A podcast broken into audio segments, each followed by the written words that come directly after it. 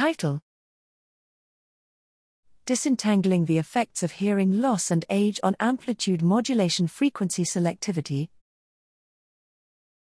Abstract The processing and perception of amplitude modulations, AMs, in the auditory system reflect a frequency selective process, often described as a modulation filter bank. Previous studies on perceptual AM masking reported similar results for older listeners with hearing impairment, HI, and young listeners with normal hearing, NH, suggesting no effects of age nor hearing loss on AM frequency selectivity.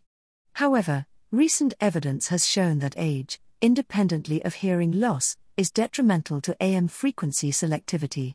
Hence, the present study aimed to disentangle the effects of hearing loss and age.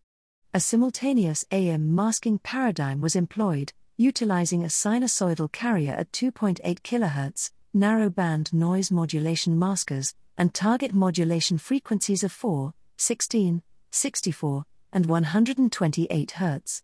The results obtained from older, n equals 10, 63 to 77 years, and young HI listeners, n equals 3, 24 to 30 years, were compared to data from young and older NH listeners.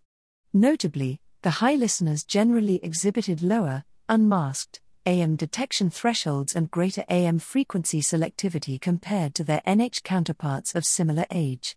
These findings suggest that age negatively affects AM frequency selectivity in both NH and HI listeners, while hearing loss improves AM detection and AM selectivity, likely due to the loss of peripheral compression.